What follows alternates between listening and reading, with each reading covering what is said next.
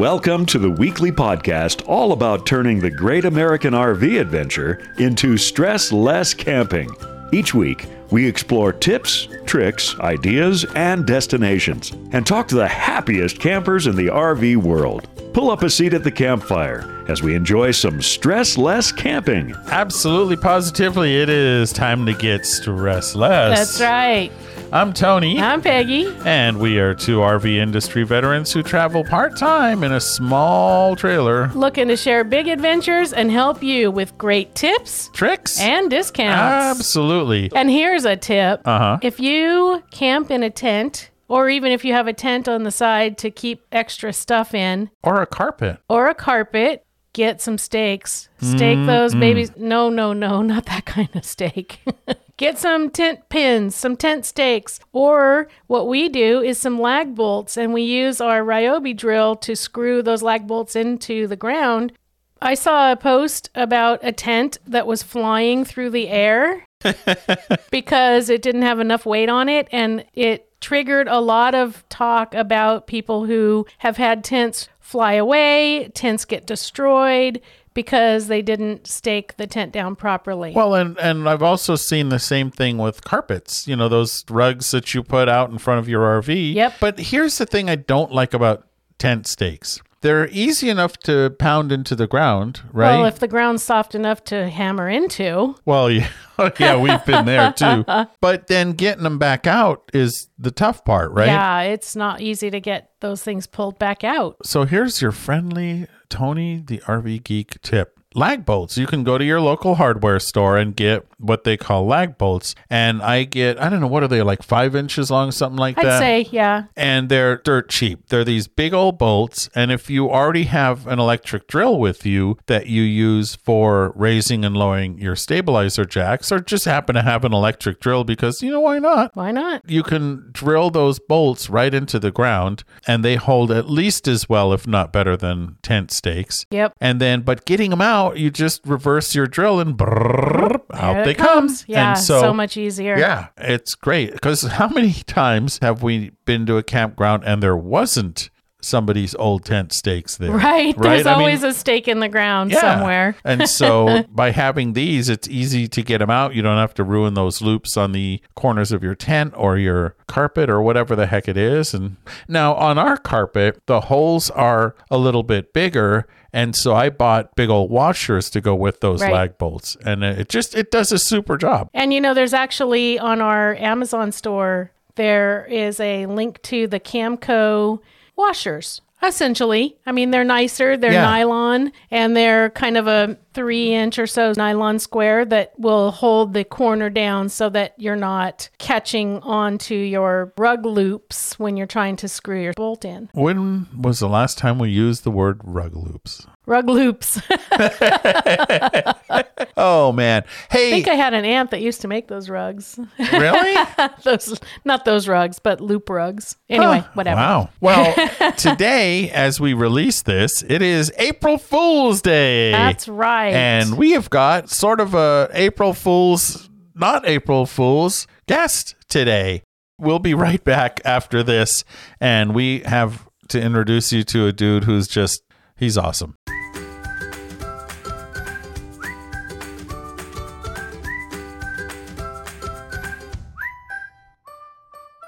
Hey, I see you're packing for our next road trip. Oh, yeah. These are all the ingredients for making different grilled cheese sandwiches with our grub stick. Great. But uh, where are the clothes? I got all kinds of inspiration for making grilled cheese sandwiches with our grub sticks over the campfire. There are 11 kinds of cheese and bacon, bacon jam, ham, five kinds of bread. Wait, wait, okay. That's all for making grilled cheese sandwiches? Yeah. I know the grub stick is a perfect campfire accessory made of quality parts that work together for sandwiches, hot dogs, s'mores, woofums, and all sorts of other great meals. But isn't this a bit too much variety? Camping is supposed to be simple. Oh, it's simple to use your grub stick over the campfire or even on the barbecue to make great meals. And even kids can use them safely and easily. Plus, with the coupon code Happy Campers, you get 15% off your grub sticks. It's the best deal around. Yeah, but it's going to take us weeks to eat that many grilled cheese sandwiches. Oh, yeah. Weeks of grilled cheese. You say that like it's a bad thing. And you haven't even seen what I packed for breakfast and dinners. We are going to be camping for months. My husband is insane. But Grubstick is the perfect cooking accessory for any campfire, and you can get 15% off using the coupon code Happy Campers from our partners page at stresslesscamping.com. All right, so we are back and excited about those grub sticks. And we have a gentleman who Speaking I have grub. Yeah, how funny. There's a gentleman I have been following for some time now, and he has built cars for Jay Leno. If you've watched videos of a thing called the Decoliner, the Decoliner is sort of a camper because he's traveled around the US with it. That's true, he has. It's two stories tall. It has what they call a flying bridge, which means he can literally take the steering wheel from downstairs, bring it upstairs, and drive from up there. Yeah. And so this gentleman owns a place called Blastolene, and he is just a super duper guy and also quite a character. So please help me welcome my friend Randy Grubb to the Stressless Camping Podcast. Here we go with Randy Grubb from Blastolene talking about the Decoliner since we're a podcast about RVs, we should probably talk about the Deco liner. But I noticed in your book, there's a picture of another two story RV with a VW bus as the top and a Divco milk truck as the bottom. Yeah, I built two coaches now, RVs or whatever you want to call them. The first one was the Deco Liner, and a lot of people know that one because it was on Storage Wars and some other things with Barry Weiss driving it, and it was quite the unique piece. But yeah, after that, that was followed up by another piece that I call the Magic Bus.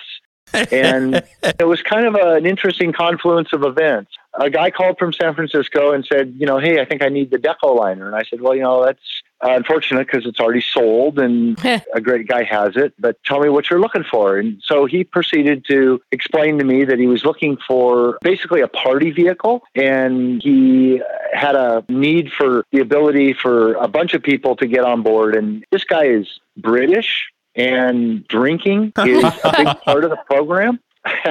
so as the more he started to describe what he needed, the more I kind of recoiled in horror thinking about the Decoliner being used for such a thing. The problem with the Decoliner in my opinion, with drunken people is that the ability to drive from the top was really great and fun and all that stuff.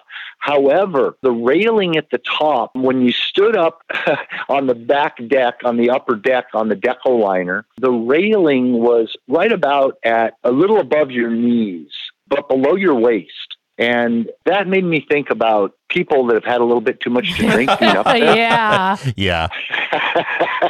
and for those that don't know my background, you know, with my crazy creations, you know, I built the Jay Leno tank car, and that car features a motor out of an M47 Patton tank. and it's your basic 1,000 horsepower V12, but it's enormous. And the motor itself is almost seven feet long. It's Wow. a big V12 displacing 1,800 cubic inches. a lot of our listeners are not big car people. Motorheads. Yeah. Let's say if you go buy a Honda Accord, you have a three liter V6. And this is, you said 18 liter? over 25 liters. Okay. So it's, 25 It's liters. eight accords in one. yeah, right. It's ridiculously large.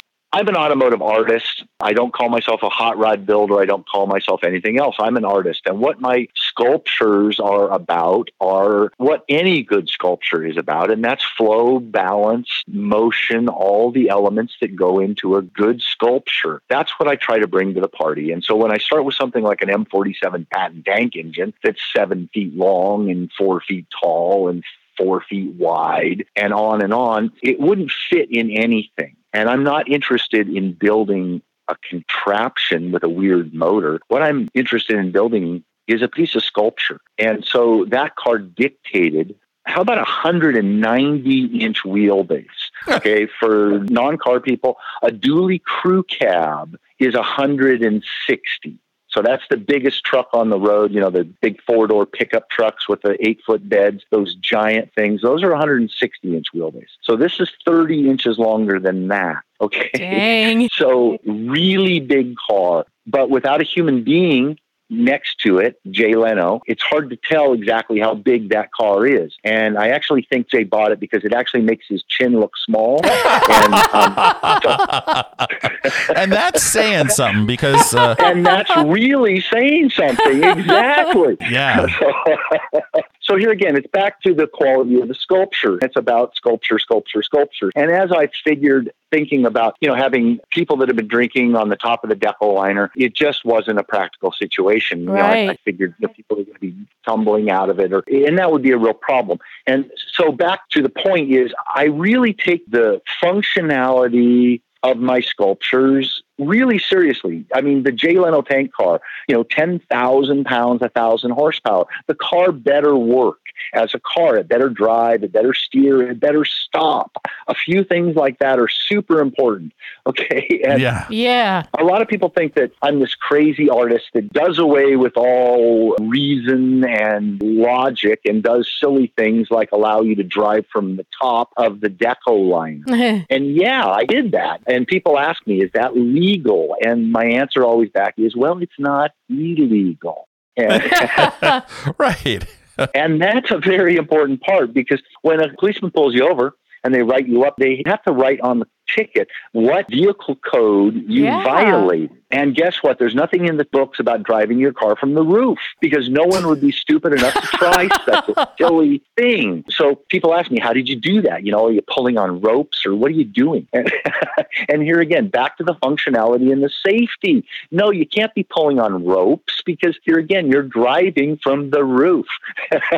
yeah. yeah. it's all fun and games until you shoot your eye out. And if you get in an accident driving from the roof, guess who's going to be held liable? Uh, Yeah. Guy driving from the roof, probably. So, so the connections and everything that I created, the engineering going into the deco liner is really significant and it's done so it can be done safely and soundly and so that your your steering connections to the roof aren't strings with ropes on the end of them. It's actually done in a very simple but mechanical method where I actually extend the steering shaft six feet and it's a solid coupling. I have a race car disconnect on the lower steering wheel and I pull a pin, pop the steering wheel off, and then connect the steering shaft, which is stowed over my head in the normal driving position, and I clip it on to where the steering wheel used to sit. And now the steering shaft is literally six feet longer, and I can take the steering wheel upstairs and drive it from the roof. So there's a lot of engineering and thought that goes into these crazy, crazy sculptures. And so this guy's telling me how he wants to, you know, drive the deco line around with his buddies and visit the wineries and, you know, do a lot of wine tasting. And I'm like, oh, wow. And then he tells me, yeah, I'm from San Francisco and, you know, this is going to be San Francisco based. And I'm like, okay, well, the ultimate hippie wag. Yeah, you need brakes. Well, you need brakes, but you also need, let's do it really super safely.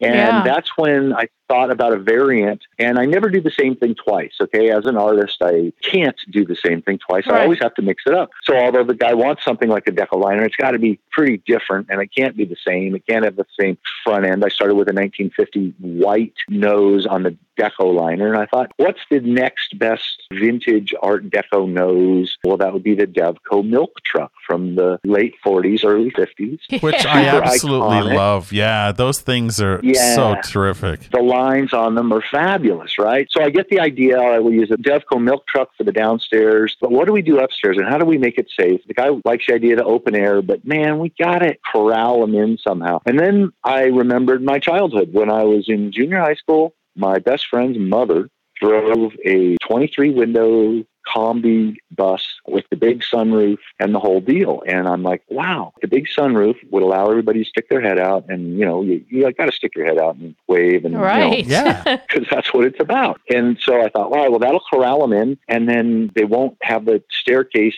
up the back because I could just imagine somebody's iPhone bouncing down the staircase when they're on the freeway at 70 miles an hour, and then them reaching for it, and then everybody ends up on the freeway, the iPhone and the guy reaching for for it. Yeah. Yeah. How did we get here? You know, and it's like, well, that's bad. So here again, Randy thinking about the functionality and what his customer really would want and how to make it safe and sound. Let's put the VW bus on the top. That's the ultimate hippie wagon. But the hippies weren't good craftsmen. They were kind of poor craftsmen, too busy smoking pot, and they, you know, Right? so I'm like, all right, I'll build a nicely crafted one. So the idea was let's get the 23 window, let's cut it in two, and let's stack it on the top. And of course, we didn't start with a real 23 window. Randy's not even dumb enough to do that. I started with an 11 window and got the 23 roof kit, which converts the roof to the sunroof and the top light configuration, which is super cool. And then I cut the thing in two and mounted it on the top. And for that piece, what was really important was maintaining the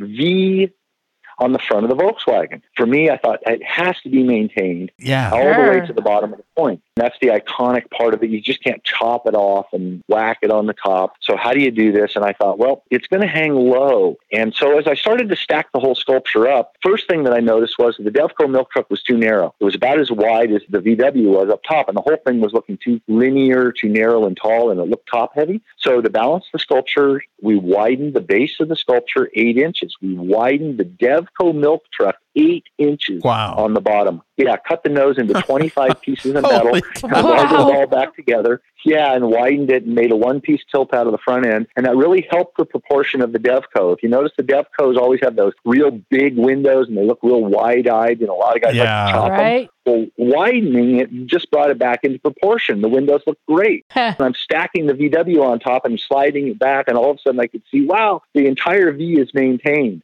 So it was really fun to build another motorhome type vehicle, and both these vehicles are based on the 70s GMC motorhome chassis, which is the iconic, you know, 70 to 74 GMC motorhome. The Yeah. urban assault vehicle in stripes, those aerodynamic, super great ones. Well, once again, I had a buddy in high school who dad had one, and we used to go to the USC football games in it.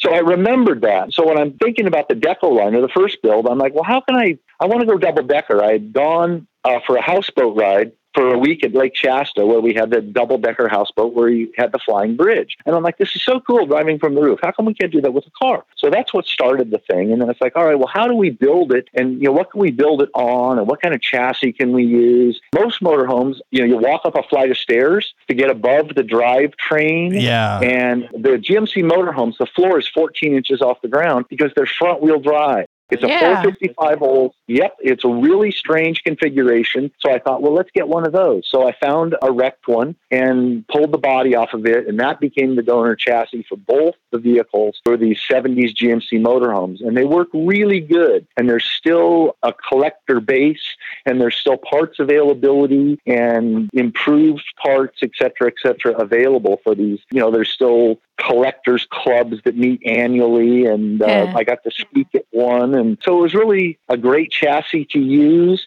So then on the second bus, the Magic bus, because I eliminated the rear staircase, it became a problem. Well, how do we get up to the upper deck? And then I remembered from childhood the Jupiter 2, which was the spaceship in Lost in Space. Oh yeah. Oh. Yeah, right. The elevator in the Jupiter 2. Remember watching them step onto this funny little platform and these two little rings would come around their waist and then you'd watch their legs disappear up into the roof? I'm thinking about that. And I'm like, wow, man, that'd be so cool to put an elevator in the bus. So the Magic Bus, yeah. So the Magic Bus actually has an elevator to take you from the lower deck to the upper deck. And Wow. it's super fun. Yeah, it's super fun and it's super simple. It can be either used as a ladder or as the Jupiter Lost in Space.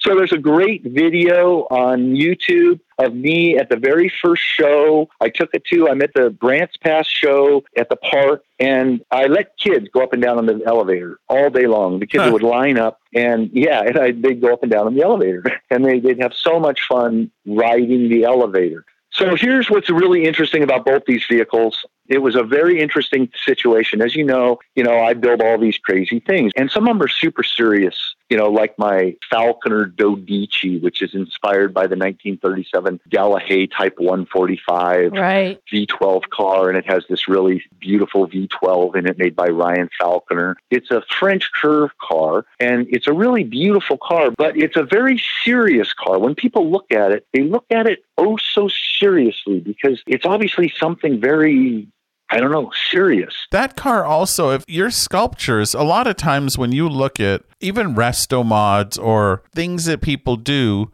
it doesn't take you long to find the flaw in the ointment, right? You can see it's like, oh, that's plastic headlight bezel, or the taillights are from this modern vehicle. And you, I mean, the detail, like on the Decopod where you have a cast taillight, I mean, just those little details make such a difference. And that's part of why that car, you look at it and it may take you a good long while if you even can figure out that it's not from the 30s. It is just your sculptures are really thorough and they're awesome. it's the attention to detail and yeah, blending the old with the new really confuses the heck out of everybody. so if when you throw in a real vintage bezel, and I always use real glass or never plastic as a glass blower. You know, my background is in glass blowing, so if I have to have a taillight lens hand blown by my buddies in the glass world, we do. Things like the cloisonne badges on the Dodici were created by Margarita Pavlova, one of the last cloisonne artists in the world that can create such things. And, you know, I met these people through my art world and I remember them and I bring them into my sculptures. There's always a critical element within every sculpture. Pissed off Pete, for instance, the front wheels.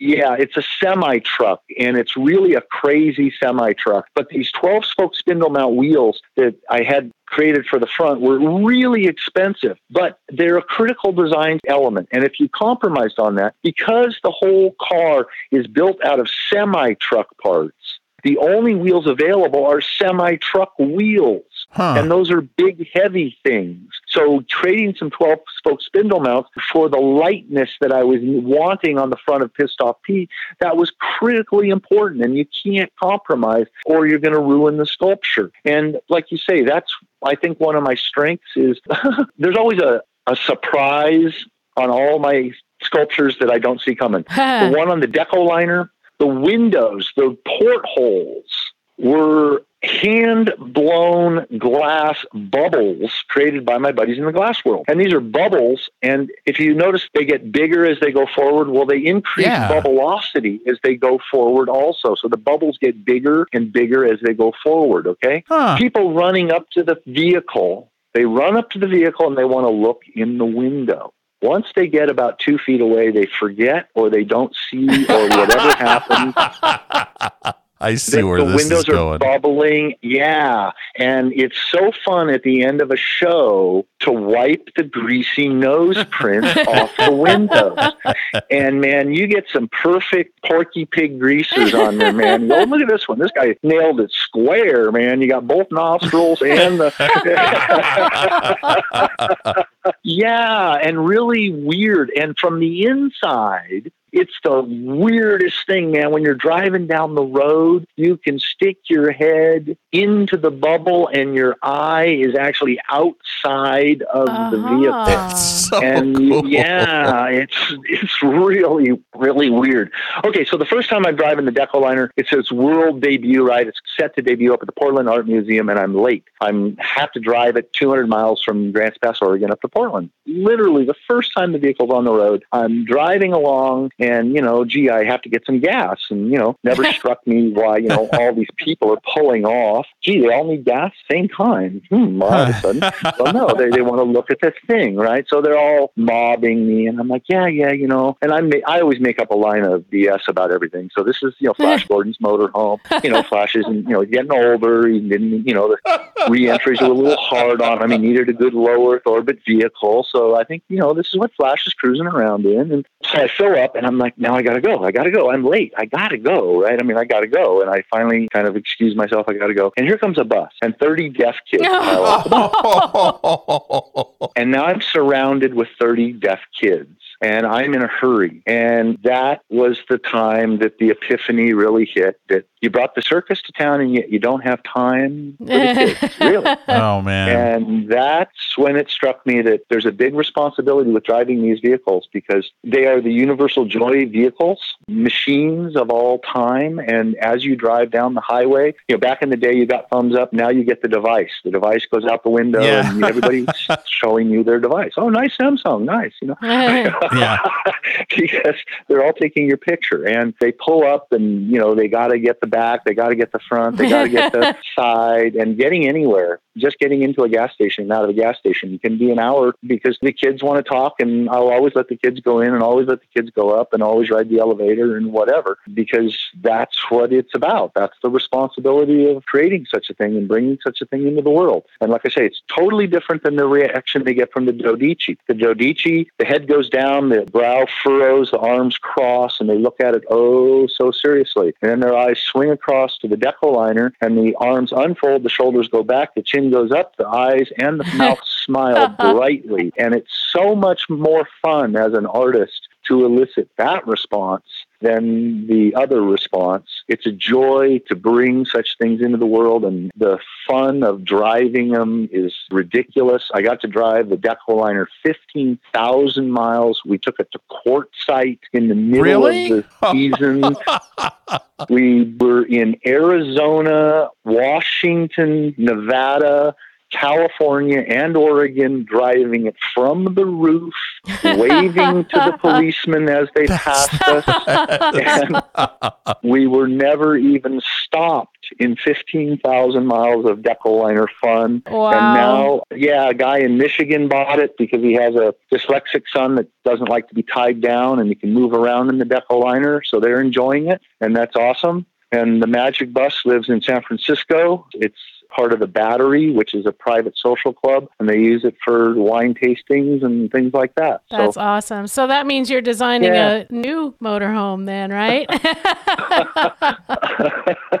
always, Always, always. right? Ah. I- I've got a guy that actually wants to go to the tip of South America, so we're talking. So we'll see what happens. Huh. wow. Stay tuned. And you will do custom projects for people, if I'm not mistaken, correct? Yeah, however, I require complete artistic control over the project. Like Sure. the fellow that ended up with a magic bus. I said, you know, here's the deal. I'm a complete control freak because the magic bus elevator didn't come up until very, very, very late in the build. Right. And what happens is, as I'm building the sculptures, the sculptures begin to, you know, speak to you, and they tell you what they need. And, and as you look at them and you start to scrutinize them, and you, you're, you know, struggling with all the elements that make a good sculpture a good sculpture, and you're trying to, you know, do the very best you can. And then something like that, that little spark hits your brain where you think about the Jupiter 2's elevator and you go, wow, what a great idea. And it became the feature of the bus. And had, you know, designs be checked off and okayed Yeah. and signatures, that never could have occurred. Right. So the artistic process and the artistic aspect of letting the sculptures develop organically and naturally is critically part of my process. Although it doesn't really sound like it because all of my sculptures have gone from drawing to driving single-handedly in my in effect backyard shop in Grants Pass, Oregon. I have no employees. Whole thing happens in 18 months from drawing to driving. When you think about like you're doing French curves on the metal, and I mean, that's impressive. It's an insane amount of work. It's a serious, Yeah. serious medical condition is the best way to term it.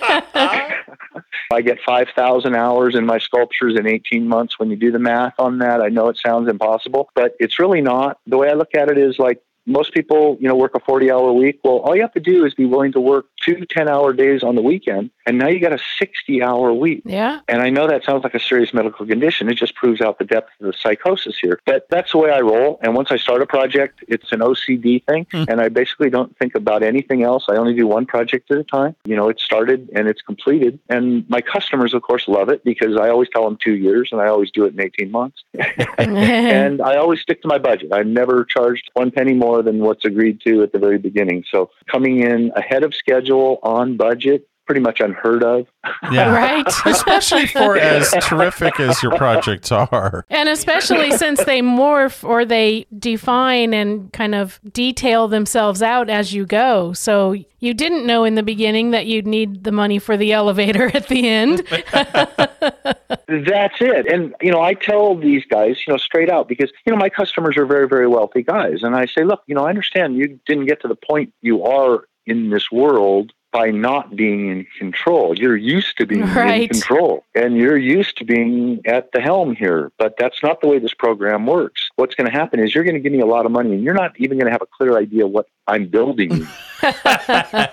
then the clock's going to tick around and there's going to be a time when you have to write me another big check. And here again, you are not even going to have a clear idea of what you're writing that check for. yeah. So I understand this is a leap of faith, but you have to look at what I'm going to do and understand my process and give me the freedom for that process to unfold. And we will both create something really spectacular. But I need the space and I need the ability to do what I do. Yeah. So, so I'm a lucky guy that I that I have customers put up with such you know arrogance and uh, Well, but I think your projects speak for themselves. I mean, if I had a couple more bucks, I'd love to have something like the Deco Oh, liner. I mean. I already crave a GMC motorhome, and then to make something that cool even cooler is that's a tough thing to do.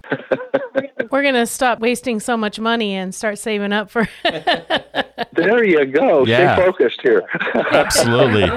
Uh, oh man. Well, Randy, I really appreciate your taking the time to talk to us and we'll share pictures of your wonderful project and also how to find you. And your book is I noticed it's only available on eBay, I believe at this point. That's correct. Through Randy Johnson, the guy who wrote the book Okay. in Florida. I Okay. wonder if you could also get it at Auto Books, Aero Books in Van Nuys. Oh, it is. Okay. It is. I'll put them. I really like those people. Yeah, Tina. Yep, they've got it. There are a couple places that handle it. Yep. I've spent way too much money with Tina over the years. Yeah, yeah. I understand.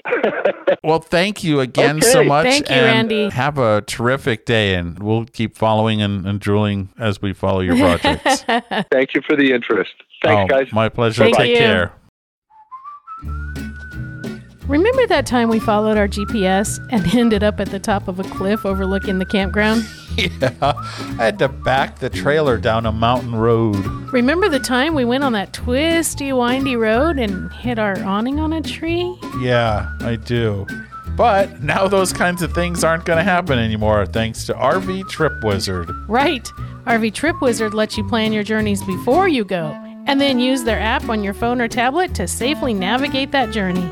You can set parameters such as how far you want to travel in a day, how many miles you can go between fuel stops, and even read reviews of the campgrounds and places you want to go to. It all takes into account the size of your RV and more. Then you can rest assured that your phone isn't going to lead you into trouble. If you have an RV, you need RV Trip Wizard. Check it out on your discounts and deals page on stresslesscamping.com, where you can also listen to our interview with RV Trip Wizard and learn about the whole RV life suite. Now, Now that's stressless camping.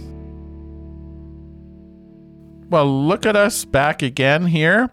I hope you enjoyed Randy. When Peggy said, Hey, our podcast is coming out on April Fool's Day, I'm like, Oh, I wonder if Randy has some time. And he did, and it makes me happy. And one of the things we're not fooling about is it's about time that a lot of you folks are dewinterizing your RV. Yay! So, if you had to winterize and you now had to reverse the process, what we'll do is we'll put a link to our winterizing episode. Right? And basically just play it backwards and you'll be all set. There you go.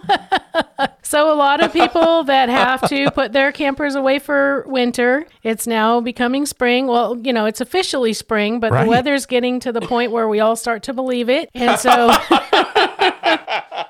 yeah, right? so we're we're going to be, well, not us, sorry. People are going to be dewinterizing. You want to get up on the roof and check all the seals and make sure they survived the winter. Yeah, that's one of the things that a lot of times people miss is roof maintenance. But we have a tip for that too. we do. So, funny thing, we have some classes coming up that we're giving, and we're making videos and such for that. And Peggy went out with our GoPro and shot a video of the roof without having to get up on the roof. Right. And I'm like, what a great way to do a roof inspection. It's Yeah. brilliant. So you if you don't like going up on roofs, Just get an extension for your camera. yeah, I mean if you have one of those selfie sticks that they banned at Disneyland, That reaches. There you go. Yeah, Take so- a video and then check out your video and look at your seals on your roof. You know, some of them maybe they should have a little bit closer inspection, but it's a good overall view. Yeah, it'll give you an idea. That goes back to my old tip. If you ever want to know the absolute laziest way to do something,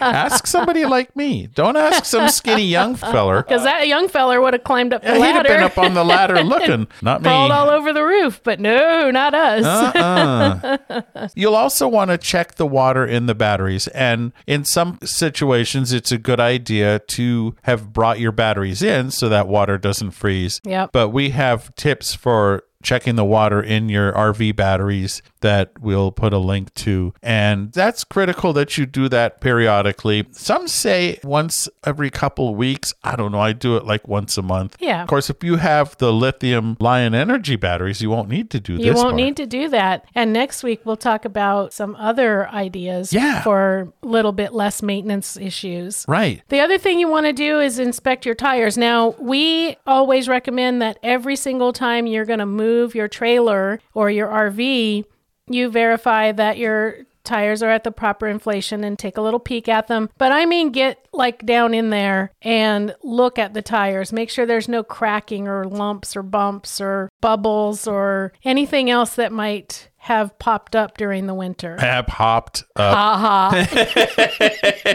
but seriously, another thing to do is to look at the date the tires were manufactured, and that will be in a little oval. It's a four digit number. So let's say it says 1914, just for example. That's an old tire. Yeah, it is. It was made in 2000, the 14th week of 2019. So the first two oh. digits are the year, and the second two digits are the month of manufacture, or the week of manufacture, excuse me. We have our Goodyear episode that we can also link to, but essentially, if your RV tires are more than five years old, you should probably consider replacing them because they typically don't wear out, they age out. Right. So it's not a matter of how many miles you put on it. It's not all about how much tread is left. It's not even all about how they look. There's a lot of factors that go into deciding whether your tires are safe, and you don't want to drive on unsafe tires. No, that's a bad thing. So, things to do right now as your RV wakes up from its winter nap. Time to take it out and go enjoy this beautiful country. Indeed. All right, we have something new. We do. And it'll help you enjoy this beautiful country. We have a new feature on the Stressless Camping podcast where we find a campground in this beautiful country and we talk to them and they can tell us tips for the area, recommendations, highlights of what to see when you're there. The best time to visit that Yeah. area. So we started out with Loons Haven Campground in Maine, all the way on the other side of the country, and spoke with Billy. And so without any further ado, we would like to welcome our very first campground friend to the podcast. This is a brand new feature for us, and we are interviewing and speaking with people who own or manage campgrounds across the US, not only to find some great places for us to stay, but for you to stay and some great destinations to visit. So we have Billy McNamara from Loons Haven Campground. on Tricky Pond Yep. in on Tricky Pond in Naples, Maine. So about as far from California as we could get Yeah. for our first time out. Billy, thanks for joining us. Thank you guys so much. This is an awesome opportunity. I appreciate all the work you do. Oh, well, thank you. So tell us a little bit about the campground there. How many sites and what are some of the things a guest can look forward to? Our campground is 154 sites. Most of them are right on the water's edge. So we are the only campground that's on Tricky Pond, which is really nice because then it's just us and a few private residents that are using the water. It's very quiet that way. The pond is about 450 acres big and about 60 feet deep in the middle, and it is considered one of the cleanest bodies of water in the state of Maine. Wow. Wow. That's huge. And so that's kind of your private pond. I would imagine people who enjoy fishing are going to be some of your customers there. Fishing is huge here. We have a fishing dock so they can go fishing, and some people will fish right from their site and get these huge, ginormous fish. So Wow. we have bass, trout. There's just a ton of fish here. And some of the pictures that I've seen of guests that have gotten their ginormous, ginormous fish. Wow. So are those fish native or are they uh, stocked? No, ours are native. Yes. Okay. they're native. Okay, cool. I would imagine that you're not year round. No, we're not. Actually, today it's 14 degrees.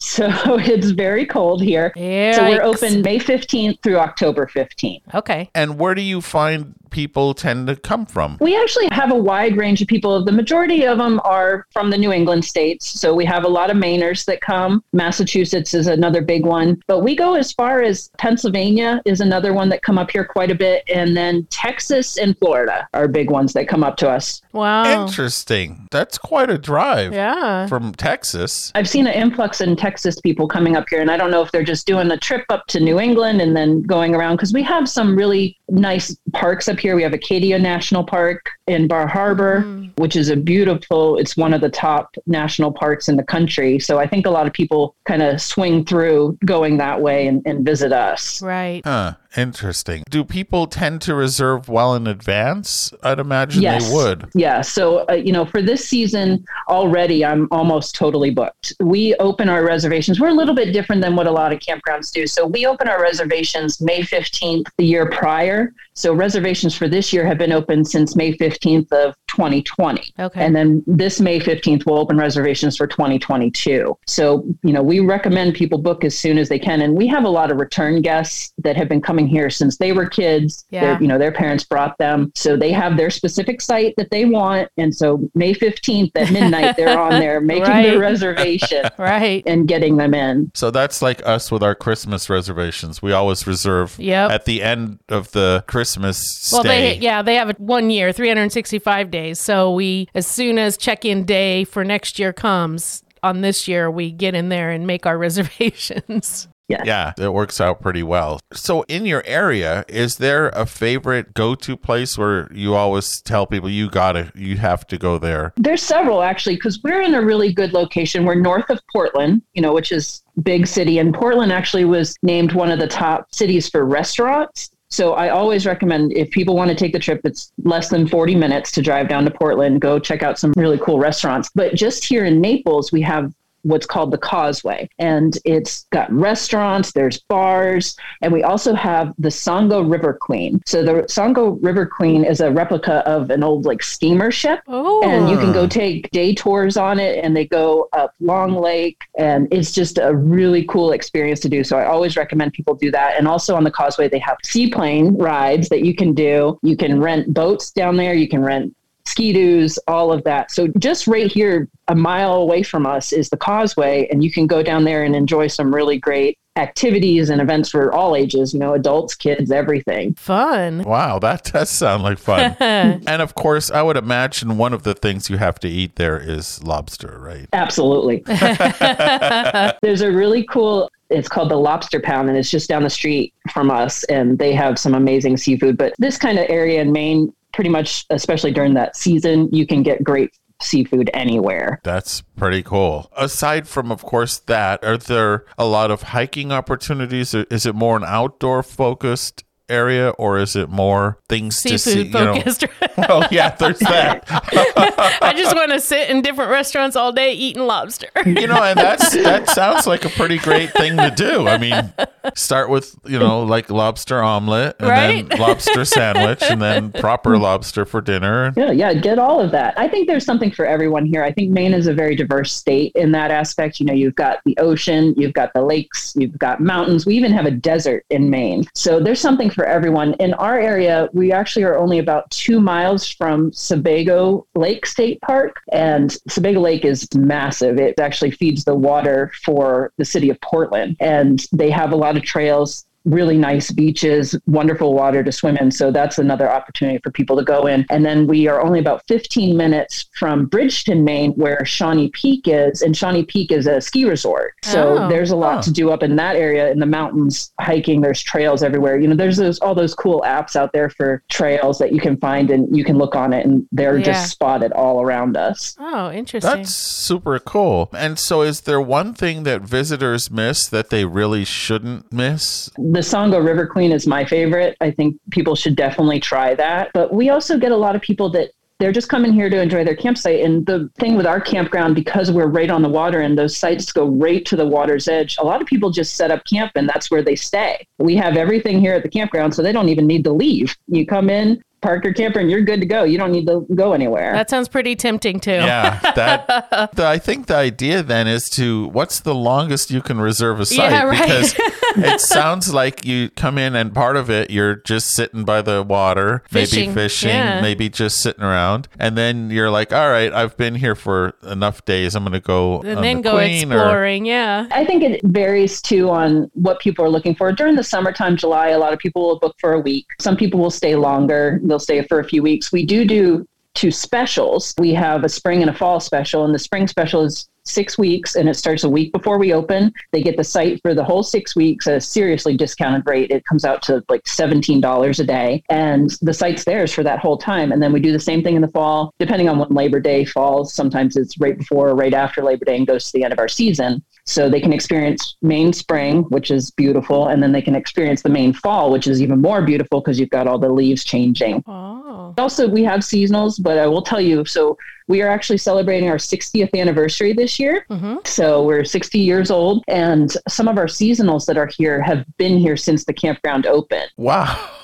They've passed it down to their family, or you know, their kids grew up and they got their own seasonal site. And my wait list for seasonals is over 170 people long because Wow. they do not give them up. They do not give those sites up. Wow. If they've been there that long, are some of them in what are now vintage RVs or? Oh no, we have requirements for sure. You know, you have to upgrade your RV and we want to make sure that we're looking nice for everyone and we want to make sure their sites look nice and everyone does a fabulous job. They take really good care of their sites and make them look nice and, you know, look like home. So Hmm, interesting.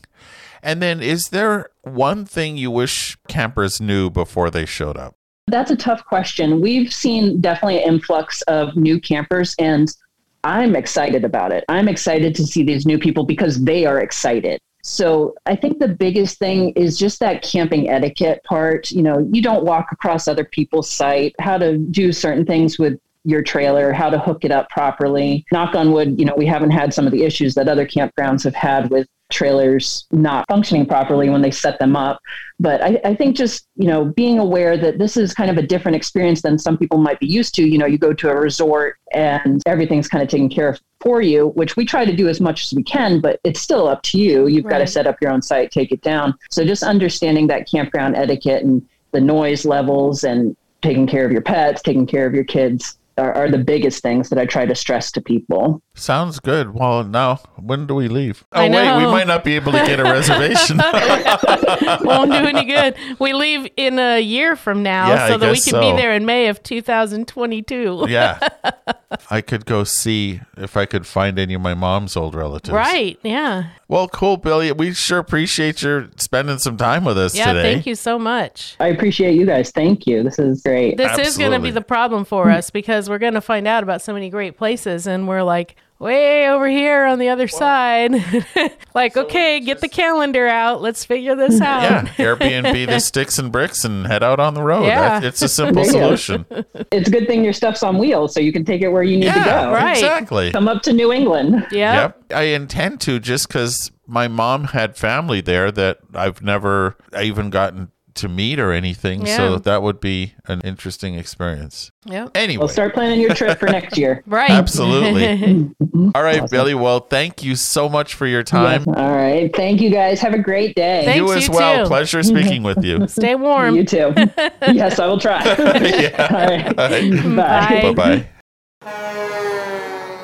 Last week, our question of the week was What would you like to say to the RV industry? We had quite a few answers that boiled down to quality. Yeah, people were very concerned about the quality of rigs. And having come out of the RV industry, I can say that there are certainly some issues with the quality of some RVs being built without a doubt. Another thing to consider is that no matter how well they make it, you're basically subjecting the thing to gale force winds and an earthquake about 4.5 on the Richter scale. So things are going to rattle and shake and all of that. I mean, there's no doubt about that. And I also I'm going to kind of not be the most popular person saying this, but a lot of the RVs I saw when I was selling RVs that had issues were due to either a lack of maintenance or a lack of being used properly. And we got a lot of people who just did not familiarize themselves with their RVs and had issues as a result and blamed the RV, and it wasn't the RV's fault. So, yes, again, back to what I was saying. Yes, there are certainly issues with some product in the RV industry, and there is a very distinct difference in how some RVs are built over others. There are absolutely RVs that are, I think, very well made, and there's junk. I mean, truthfully, some of it is just chopped carefully. Uh, some of it is there's a limited number of suppliers for things, and there are some challenges. Competition is good for any industry, no matter what that industry is. Yep. And lastly, you really will do yourself a favor by subscribing to the Stressless Camping podcast. Oh, man. and just learning as much as you can about that big, expensive toy you have in the driveway. Right. Know before you go. Yeah. Boy, that's good. know before you go. Yeah, do some careful shopping and don't just expect everything is going to be the same. There's huge differences in how things are made. All right. So Cindy asked if there could possibly be more public campgrounds for big rigs. Well, and the new directive from the national parks does include larger sites. So that's coming, but when Eh, it's going to move at the speed of the federal government. so there is that. But yeah, But it's they're coming. coming. But then that goes to the next statement. Engel wanted to know what the industry is doing to improve mileage in RVs. And that's just the opposite of having big rigs. Okay, so I went off on- on a tangent, which is a huge surprise, right? We all have seen in the news and such that electric vehicles are coming, whether it be by the force of government or just consumer demand. Electric vehicles are starting to sell. Vehicles like the Tesla Cybertruck and the Hummer H1 and the electric trucks, Ford has an electric truck coming out. So those are at least getting some attention, right? And so one of the things that is kind of a joke in the RV industry is somebody says, "So how much gas mileage do you get?" And the answer is 10 to 12 miles per gallon. Absolutely, no matter what you are driving. And the reason for that is you are basically shoving a giant square through the air.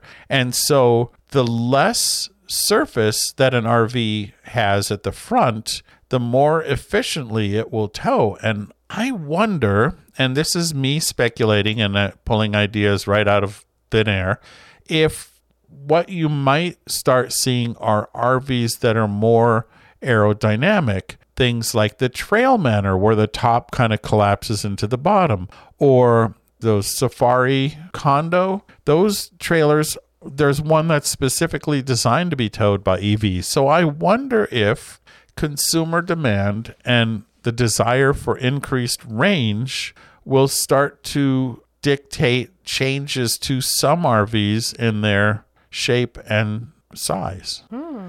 I know. We shall see. Yeah. Well, if I had a crystal ball, Right. then be interesting. Right. All right. And then there's my favorite comment of all. And I want to thank Arlene for writing because Arlene said she wants to tell the RV industry, thank you for helping me get out camping. And Yeah. that is the best sentiment I can think Yeah, of. I, I think we need to uh, applause. Without the effect in industry, there. wouldn't be any camping. Yeah, that's, well, yeah, that's right. I Well, mean, at least, uh, t- well, I suppose there are people who just take their cars out and sleep in the back. But even then, they must have a lantern or a right. stove or something. yeah, uh, the RV industry has really enabled us to enjoy a terrific lifestyle, whether that be part time, full time, whatever it is. It's awesome. right. It's awesome, baby. So this week I have a question for you. And first I want to preface this by saying we have four different kinds of camp chairs. and I'm eyeballing another. Yep. And I want to know what your favorite camp chair is. I mean, you know, to help me with my shopping research. Yeah. So let us know what kind of chair do you like and why? Because, you know, I want a little more information than just one word. I like the purple one. yeah, purple. That's my favorite. Yeah. So anyway, that will be on our Stressless Camping Facebook group. And uh, of course, it's free to join that naturally since it's on Facebook. And also, we do our very best to make sure that folks stay friendly, political free, and happy campers. and you know what else is free? What? Our weekly newsletter. Oh my gosh. And we only send it once a week. That's right. And you can get it by going on www.stresslesscamping.com and signing up for our newsletter email list. Not only do we have our latest articles, but also we have articles from around the internet that I think are worth sharing. And once a week we send that out. Of course, we never share your information. Never. That would not be stressless camp. We just use that address and send you a weekly email. Of course, if you're looking for a great resource for new RVers, RV events, deals, and more, check out the homepage of stresslesscamping.com. We've put together lots of resources, including tips for new RVers, recipes, vintage RV stories, and so much, Much, more. Much, much more. And we're in all those social places. So when you're in www.stresslesscamping.com, you can jump off into Facebook and Instagram and all those places that are fun. And while you're there, don't forget our discounts and deals on the best things you'll need to have your stressless camping adventure. And if you've got a great deal for our audience, let us know. We're happy to share it. And if you don't want to miss a future episode of the Stressless Camping Podcast, It's free. it's also free to subscribe on any podcast app. We're saving you a seat round our virtual campfire. And if you have a moment and could take a moment to write us a review to help other people find this podcast, it gets us more listeners. That gets us all these wonderful guests that we've been able to get. Super helpful.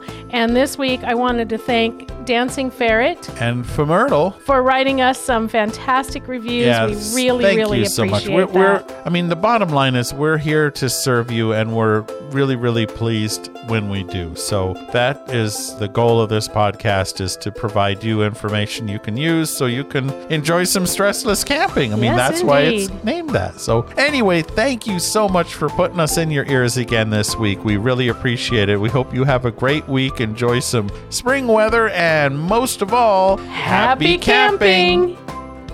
We hope you learned a lot, had some fun, and got some tips for your next stressless camping adventure. We're honored by your reviews on Apple Podcasts, which helps others find us too. Don't forget to subscribe so you won't miss out on the adventure. And we look forward to your joining us next week. Until then, happy camping!